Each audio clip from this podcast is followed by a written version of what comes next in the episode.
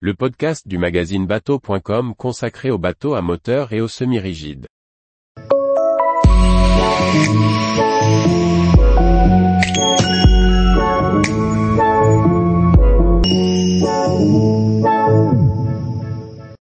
Rénovation d'un mataf de Jeannot pour partir à la pêche. Par François-Xavier Ricardou. Quoi de mieux qu'une petite coque pour partir à la pêche? Anthony aime pratiquer cette activité avec son fils de 13 ans. Pour se faire plaisir, et sans grande connaissance, il se lance dans la rénovation d'un mataf du chantier Jeannot qui a besoin d'un bon coup de neuf. Le chantier Jeannot a produit le mataf dans les années 1970. Cette coque de 4 mètres, pontée avec une petite cabine, a été proposée en version voilier équipée d'une dérive et d'un gréement, ou bien en version moteur sans pied de mât ni dérive. C'est dans cette version qu'Anthony achète son exemplaire datant de 1977. Le Mataf d'Anthony est proposé en petite annonce à 500 euros avec sa remorque et un hors-bord Evinrude de temps. Il nous raconte, le vendeur ne pouvait pas me faire essayer le moteur, car il n'avait pas de récipient pour le faire tourner hors de l'eau. Mais il m'a assuré que le moteur était fonctionnel. Au final, je n'ai jamais réussi à le faire démarrer. La remorque ne valait pas beaucoup mieux. J'ai perdu tous les rouleaux sur la route en ramenant le bateau chez moi. Anthony veut rénover le bateau pour partir à la pêche avec son fils. J'adore les lacs et j'habite pas loin de la Seine, entre Évreux et Rouen. Je pêche principalement la carpe, mais si un silure veut mordre, je ne dis pas non.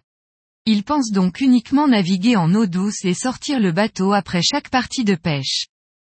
La rénovation débute en vidant totalement l'intérieur du bateau.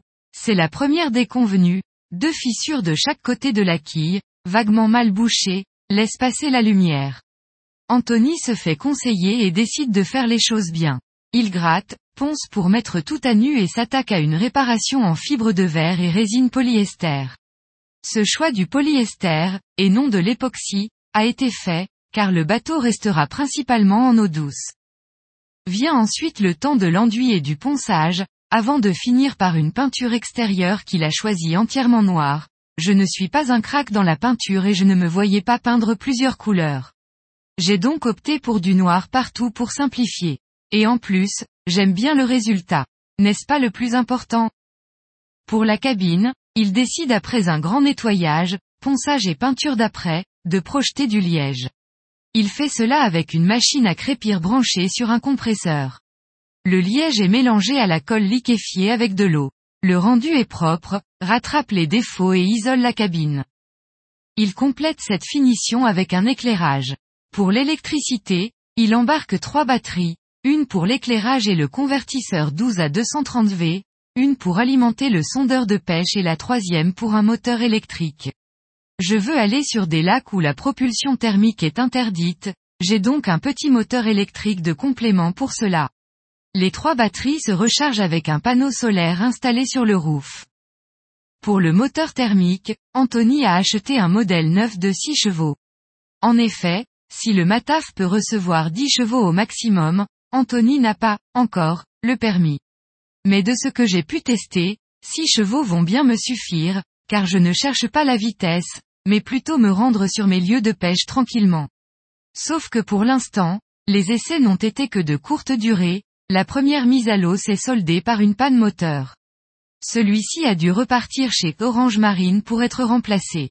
Pas de chance donc côté motorisation, c'est le fils d'Anthony qui reste le plus déçu.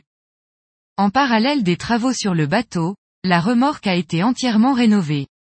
Les rouleaux sont tous remplacés et la galvanisation refaite pour partir sur du propre. Au final, la rénovation a coûté près de 5000 euros, les deux moteurs, thermique et électrique, compris. Elle s'est déroulée tout au long de l'hiver, de septembre à mars, en travaillant les week-ends. Ce chantier a été freiné par la météo.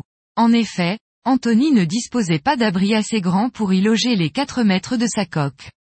Il a dû attendre une trêve dans la pluie pour peindre l'extérieur, se limitant aux travaux intérieurs durant les épisodes pluvieux.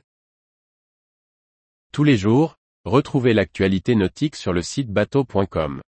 Et n'oubliez pas de laisser 5 étoiles sur votre logiciel de podcast.